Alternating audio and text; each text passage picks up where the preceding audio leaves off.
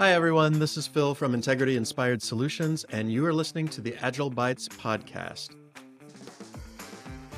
This is a show where we break down lean and agile concepts to give agile leaders the tools that they need to make practices work, get buy in, and be empowered in their roles to take their organizations forward into greater agility. So let's get started. Okay, everyone, today I'm going to be talking about a topic that is really near and dear to my heart, and that topic is swarming.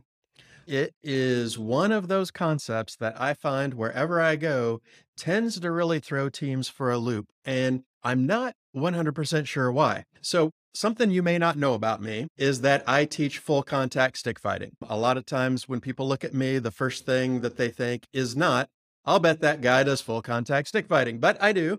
I teach it. I'm wearing my Pekiti Tirsia sweatshirt right now as we're doing this podcast. And one of the things that fascinates me about a teacher is I'll be going to my students to teach them something that, from a mechanical standpoint, is relatively simple. It's not a complicated maneuver, there's not a lot of steps. It's a fairly simple thing. And it just seems to cause them so much trouble.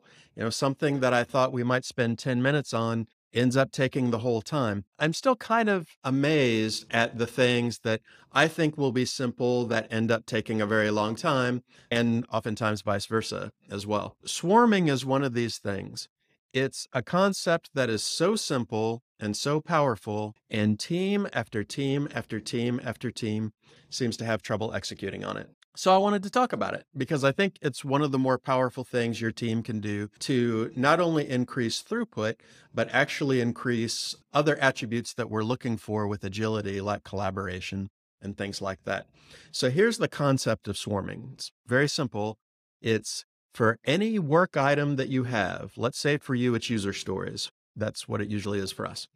For any work item that you have, put as many people on that work item as you can without them holding each other up or tripping over each other or interfering with each other. Whatever your small pieces of deliverables are, you want to put as many people on the highest priority item as you can and let them work to deliver that item. Now, there's always going to be things that are small that are maybe one person jobs and you would just be sort of falling all over yourself to try to find a way to to subdivide it so that multiple people could work on it.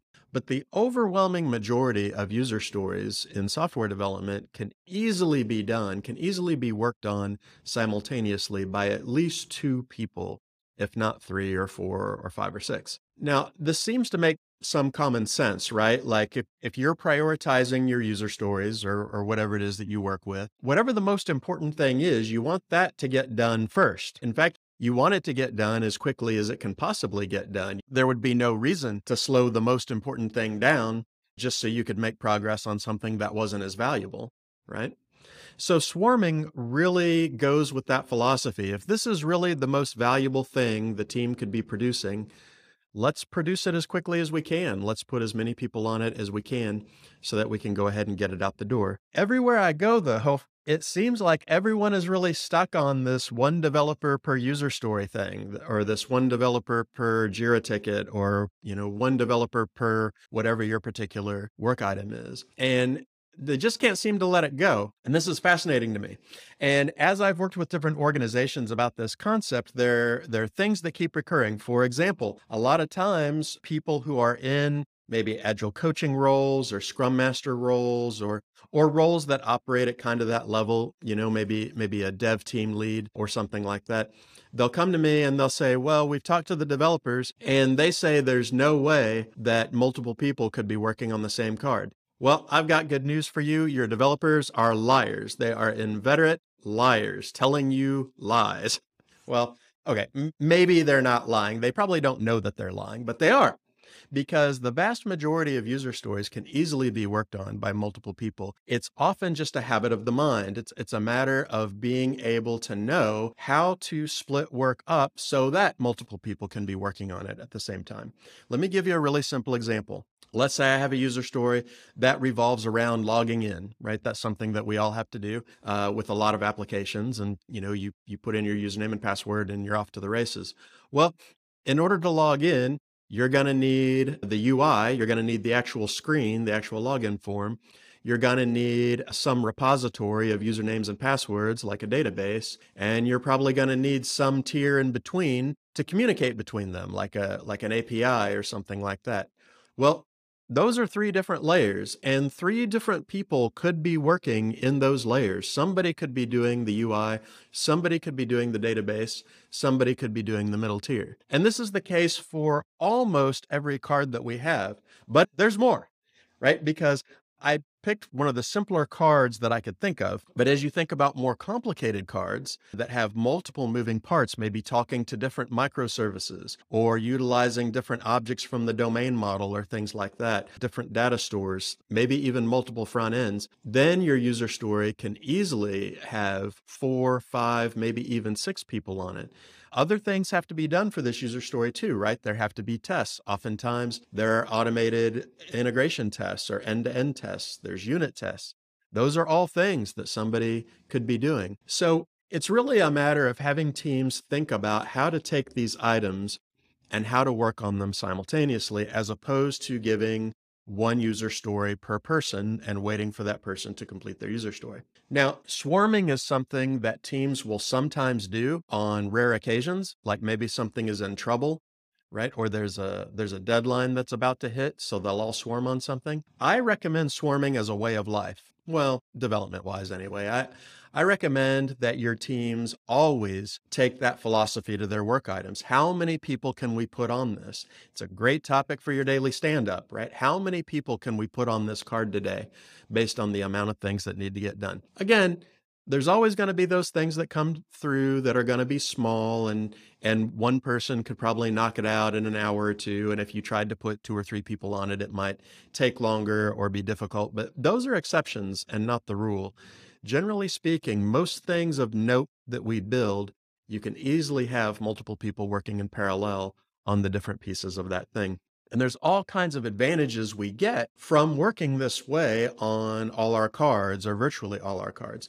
From the business standpoint, our highest priority items get the most manpower. They get the most throughput. They get the most developers on it. So it moves through faster. Right. And this kind of goes back to other podcasts where we've where we've talked about things like prioritization and utilization. You know, the goal is not to keep everybody busy. The goal is to get things through the pipeline, valuable things through the pipeline as quickly as we possibly can. And so swarming is a great way to facilitate that. If you have your most valuable item and it's at the top and you could put three or four developers on it, why would you only put one? What are you going to use the other three developers for? Well, you're going to use them for stuff that's less valuable, right? You're going to use them for stuff that's less important. Why would you do that? Please stop. Put your developers on the most important, most valuable thing, and swarming is a great way to do that. So the business gets that benefit from it. Their most important things are having the most people on it. They're going to get developed faster. But even when we think about internally within the development team, there's a lot of benefits we get from swarming. First of all, for any given feature, any given user story, you've probably had three or four devs working on that exact same thing. Now, how many times eh, on your team have you had a bug come up or a change come up and only one person has worked on that area of the application, right? Nobody knows that code base as well as that one person who built that one thing one time, right? So they're always your go to person. Hey, this piece needs to be changed or this piece has a bug they're the person you have to track down because they can work in that area more efficiently than anybody else can. But if you had had three people build that thing, then you would have three different developers who all have intimate knowledge of how that feature works and how the code base fits together. So you have more flexibility in who handles those bugs and who handles those enhancements going forward. You're not you're not limited to that one person. You also greatly reduce your need to do formal code reviews. So I don't know if your team does this or not, and there's nothing wrong with it. I mean, code reviews are good stuff, but the more you have simultaneous people working on the same thing, you know, working together on that same card, pairing up, mobbing up, then the less you actually need code reviews right? If I'm doing the UI and someone else is creating the API endpoint, we've got to be talking constantly. That that JSON contract has got to look the same going both ways. So I know what they're writing, at least at a high level. They know what I'm writing, at least at a high level. We both know the architecture pretty well, even if we don't know all the nitty gritty details. Of what each other's writing. We're probably going to be looking at each other's code from time to time. And so the code review is sort of happening in process. And if you incorporate techniques like pairing up or mobbing up on your code, then that need goes down further. Everyone has just seen everyone else's code and they've just seen it as they've gone. So those code reviews happen in the moment as opposed to having to have a once every two week kind of thing where we interrupt the team and we shine the spotlight on someone's code and talk about it for a while. Also, I do realize I'm speaking a lot for me in this, but I think I speak for a lot of other developers as well. There are some things you tackle, and it is really difficult to tackle them by yourself. And I don't just mean things that are complicated, but I also mean things that are just boring. They're just not fun, or there are things that are very tedious to work with and things like that, as well as things that, that are complicated. And it makes a big difference when two or three other people are sharing that wonderful experience with you, you know, because you're in it together and you can make jokes and you can kind of keep each other's spirits up and you can chit chat while you're doing the thing.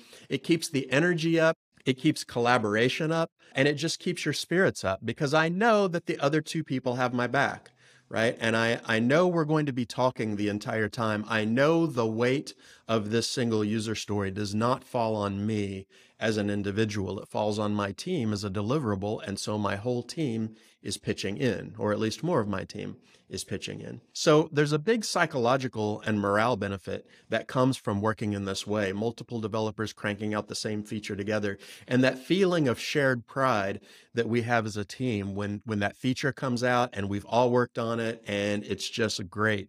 You know, we all share in that accomplishment. So I'm a big believer in swarming.